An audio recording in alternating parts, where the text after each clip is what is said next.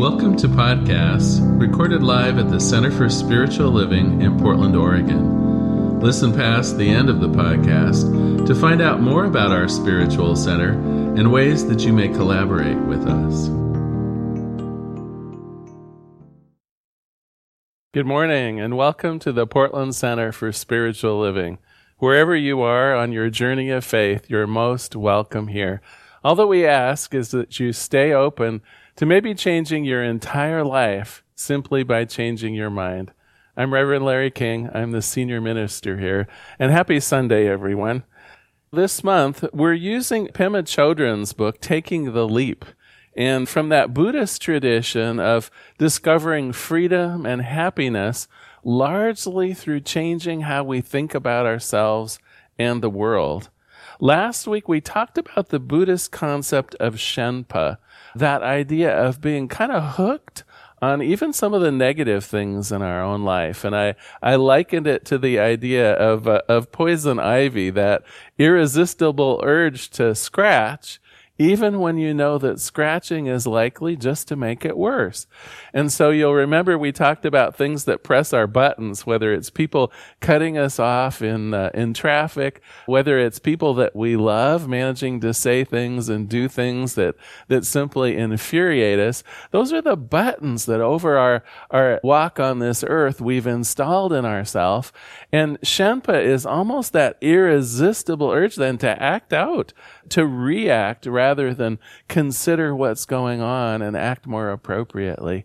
And so last week we talked about the idea of disconnecting those buttons, of, of seeing life more from the neutral perspective, of not being sucked into other people's drama or, or drama that we've created ourselves from the past. Well, you might think we're done with Shenpa, so this might be either a good news story or a bad news story, but we're not done with Shenpa. And today I want to talk about something else that we tend to be hooked on. And the short version of it is longing.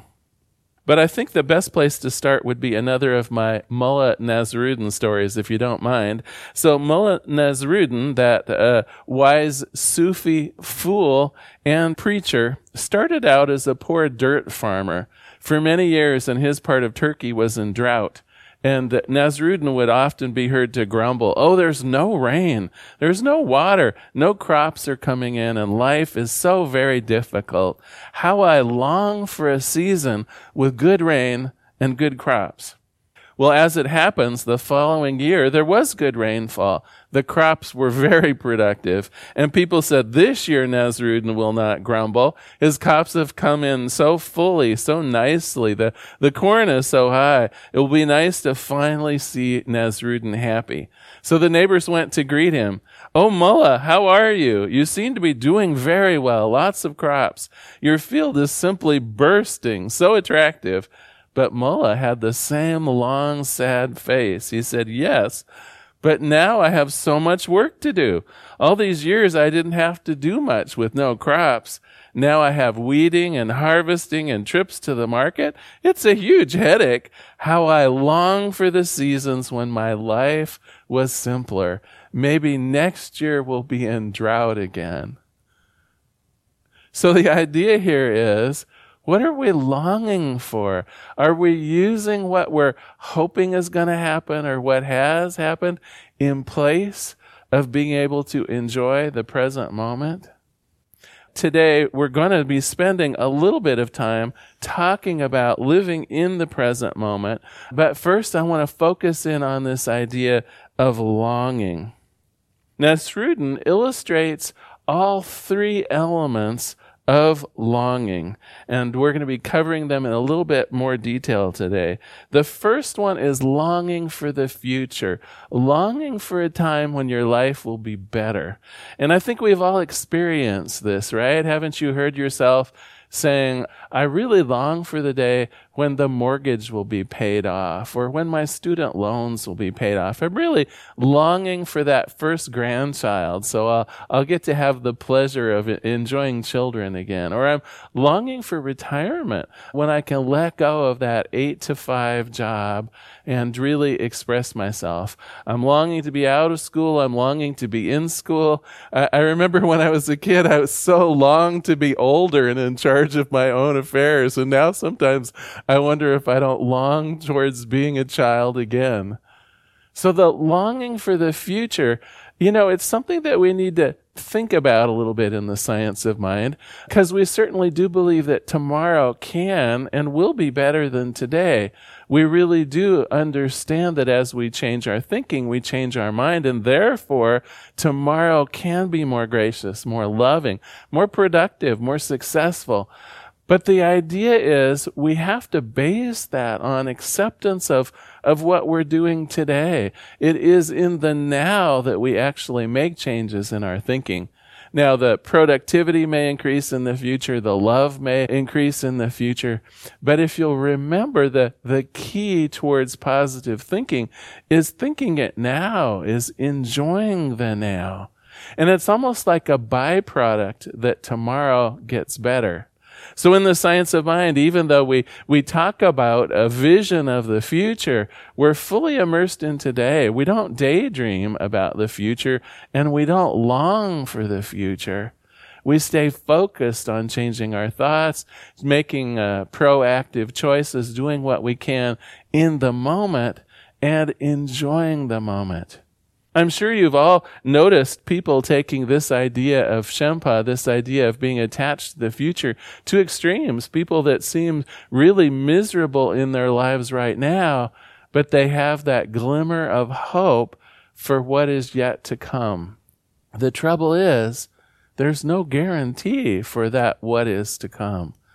It's always better when we find the peace, the, we find the love, we, we illustrate our own lives in its positive nature here and now. So the second part of uh, Shenpa, or, or this idea of uh, attachment to longing, is longing about the past. And you'll remember in the Mulla Nasrudin story, uh, so then once he'd achieved the rainfall, once his crops were doing great, then he was longing for the past. He was longing for those idle days when he didn't have much to do.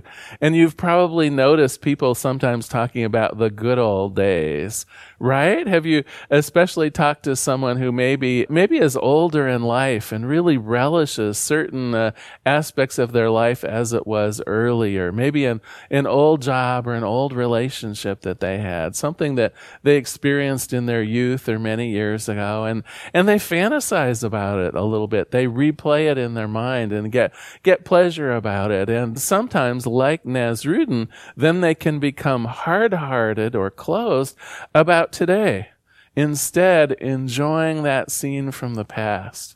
Well, the trouble with this, of course, is you're completely ignoring, again, the present moment. Now, instead of living in the future, you're living in the past and totally ignoring all of the beauty going on around you. And this, of course, has similar negative consequences. When we live in the past, even if it's a rosy past, we're missing out on the ability to be present, to enjoy life as it is right now. And in fact, I want to talk about this idea of enjoying life. I have a question for you. Can you enjoy life in the past or in the future? Think about this for a minute. Now, we certainly can't guarantee that we will enjoy ourselves in the future, can we?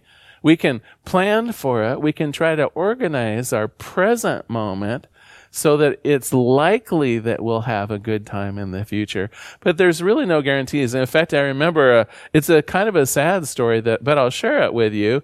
Uh, when I worked for the telephone company for many years, our district manager was named Dave Corboy. And Mister Corboy, bless him, he had worked at the telephone company, and yes, you're hearing it right, for fifty years. He started as a young courier when he was like seventeen or eighteen years old, and he worked at the telephone company for fifty years. And people would often ask him, because he could, of course he could have retired after after like twenty-five or thirty years early, why do you still work here? Well, uh, I enjoy it here, and I want to make sure that I'm saving up enough money for my retirement. And of course, after fifty years, he, he had saved up quite a bit of money, but he always pictured he and his wife maybe going on expensive trips, able, able to do some of the things in retirement that would cost a bit of money. And so he continued to work. And finally, with fifty years at the company, and, and I'm sure a sizable amount of retirement money, he retired. Well, it sounds like a good news story, but of course there are no guarantees. And I have to tell you, Mister Corboy passed on before a year had passed. Before a, a year into his retirement, he had passed on, made his transition. And so we have no guarantees. We we think we're saving up for the rainy day. Does the rainy day come? We think that we're making plans for a happier future, but but have we put our happiness on hold for a tomorrow that may or may not exist? You see, I would suggest that what Mister Corboy enjoyed in his day-to-day work at the telephone company, at least at that time in his life, that was as good as it got. The small enjoyments of coming to work and interacting with coworkers, because he was putting so much of his life on hold for the future, it wasn't as happy as it could be. It wasn't as uh, an experience of freedom as he might have had if he'd been taking vacations along the way, as if he'd been enjoying himself year in and year out. Can we really assume that we'll be happier in the future? No, quite the opposite, in fact. The only time we can be assured of happiness is when we create it right now. It's when we set forward our own goals, our own aspirations in the moment, in this very day, to say today is going to be a good day. Today I'm going to enjoy myself. Today I'm going to make sure I notice the beauty around me. Today I'm going to maybe phone some friends and check in and make new connections and revive old friendships. Today I'm going to notice the beauty around me, the love around me. Instead of taking people for granted, I'm on purpose going to see that beautiful connection we have, that love that we share, that joy and friendship. That's what today is for. It's for my happiness. And oh yeah, I will make some plans for tomorrow. Don't get me wrong. I'm not saying we should never save up for a rainy day or never plan a great vacation in the future. Those two can be pleasurable. But we need to assume that our greatest happiness, our greatest health, our greatest joy, our greatest peace is going to be found however I can make it and right now. How can I experience peace today? How can I experience joy or love today? That's truly the secret here. And it avoids this entire idea of Shenpa, this entire idea of grasping or being attached to the way the future is going to be. But what about the gentleman who maybe dreamed of the good old days, dreamed of the past, right? Is he really enjoying himself, or is he longing for a time long gone? You see, I would suggest that his ability to be happy in the now is based on being happy in the now. He's simply using those memories from another time to become happier in the present moment. He's not really reliving the past. He's simply using it as a tool for being happier right here and right now. But I would suggest to you the trouble with that is he's missing out on all kinds of things. He's missing out on the joy of a beautiful Oregon summer day. He's missing out on the people around him, the small sights and beauty and joy that, that's right next to him that perhaps he's not noticing when he thinks of the past. So ultimately, the answer to my question, can we be happy in the past? Can we be happy in the future? Ultimately, the answer is no. The only place truly that we can choose to be happy with certainty is right now. And although I say happiness, the, the same is true of love, the same is true of health, the same is true of joy, the same is true of peace. Any of these feelings that we desire to have, any of these positive aspects of the world that we want to enjoy, the only time and place that we can enjoy them truly is right here, and it's right now. There is one other aspect of this idea of longing, though, that I want to bring up. And I think the way I want to bring it up is by telling you a folk story. So in ancient Japan, there was a woman who so longed for having a child. And she and her husband had tried for many years to have a child. And, and sadly, when she finally did become pregnant, they lost the baby. And so she went to her grave with this sense of longing. Well, the, the folklore around it is that such longing creates what is called the hungry ghost, or in Japanese, the preta. And so she was known to haunt that part of their city in Japan, always hungry for the things that she could not have. This idea of Shenpa, this hungry ghost, this preta, is that sometimes we get attached not just to the things and the people that we, we wish we were around, we actually get attached to the longing itself. Have you noticed people longing for more and more and more in their idea of success or in their idea of, of gaining more wealth or more power? Have you noticed people maybe longing for certain kinds of relationships and, and always seeking, you know, maybe a better friend or a better partner? Have you noticed people spending a great deal of their time and their energy in that idea of acquisition? For those of you Star Trek fans, it's a little bit like the Ferengi and their a thousand and one points of acquisition, right? How how are we going to get more? The, the person with the most toys at the end will win. It's that idea of never being satisfied. And of course, that is a huge Shenpa. The idea of never being satisfied, of always being the hungry ghost. How do we counteract that? If you notice yourself spending a great deal of time trying to strive for things that are almost unobtainable, if you're uh, perhaps a perfectionist and, and just not happy with things unless they're just so, just precisely so, you are in danger of becoming the hungry ghost, of being wound up in the process of getting what you want rather than enjoying what you have.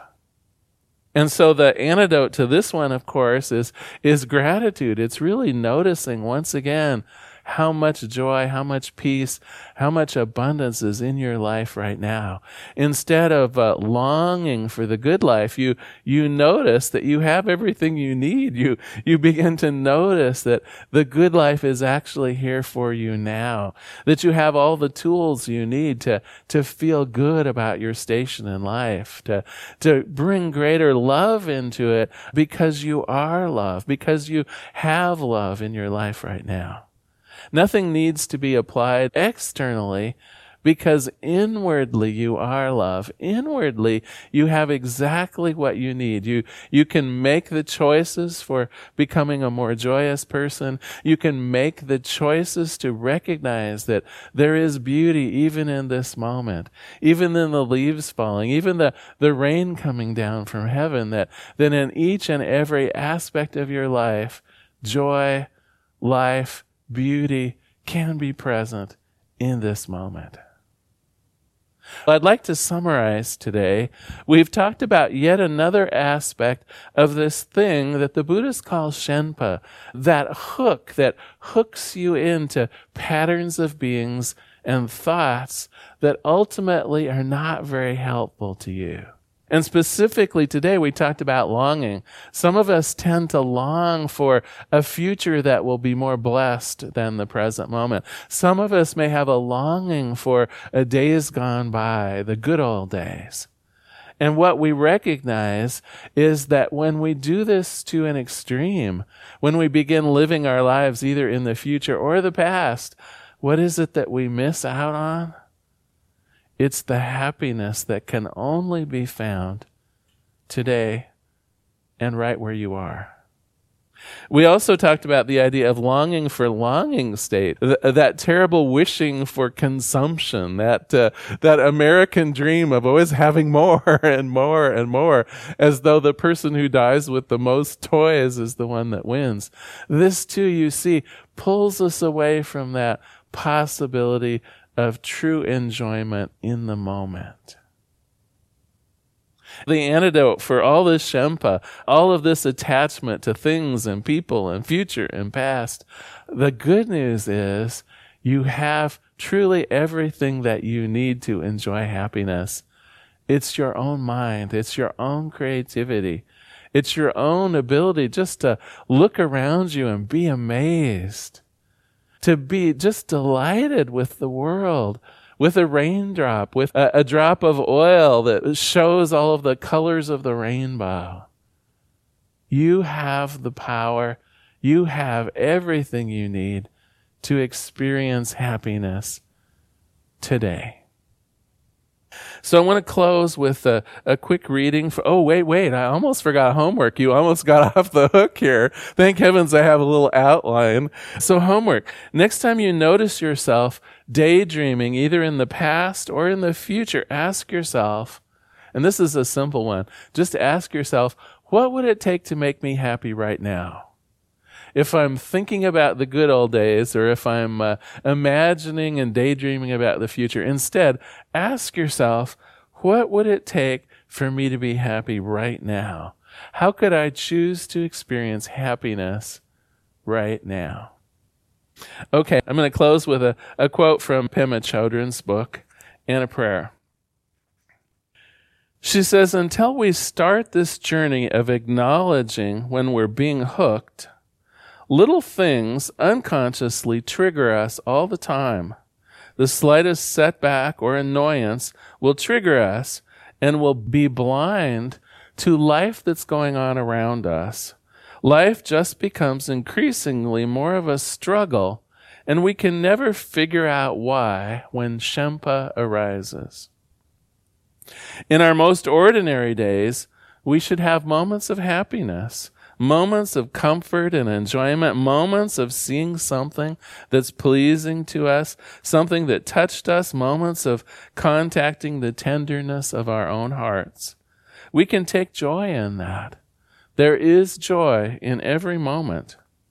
I find that it's essential during the day to actually note when I feel happiness or when something positive is happening. I begin to cherish these moments as precious. And gradually we can begin to cherish the preciousness of our whole lives, just as it comes, with its ups, with its downs, with its failures and success, its roughness and its smoothness. We always have what we need. Let us pray. There is one power and one presence. There is this one life. It's God's life. It's perfect. And it's my life right now. And so I know I have that choice, that inward choice of choosing happiness, of choosing joy, of choosing love, that all of the qualities of God that I so admire, whether it be peace or abundance, whether it be good health or joy, I can choose them. It is God's willingness to express through me and as me all of these qualities. I always have them available. I always have what I need. And as it is true for me, it is true for everyone. Each of us has that power to go within and find the goodness of life. It's easy for us to let go of the future dreams, to let go of things that happened in the past. It can be easy for us in the present moment to find what we desire, to see the love, to see the beauty, to see the joy, to see the peace, to see it all right in our own lives, and to embrace it and accept it. For this I give great thanks. For this I recognize in gratitude life unfolding perfectly. And so I release this prayer into the activity and action of the law itself. I just let it be. And together we say, and so it is. Now is our time of gracious giving. If you'd like to take out your gift or your tithe, whatever it is you thought to bring to us today, I know some of you might be wanting to log on to our website at c s l portland dot org slash donate. You can make an online donation. Some of you are maybe using Tithely or one of the other apps that we've created. If you're unsure about how you might give to Portland Center for Spiritual Living, just check out our website. At the bottom of every page, on the left-hand side is a little button that says donate, and that'll guide you through the steps if you'd like to donate to us. So I invite you just to repeat after me, graciously I give from a place of love, knowing that as I give, so do I richly receive. Happy Sunday, everyone. It was a pleasure having you here today.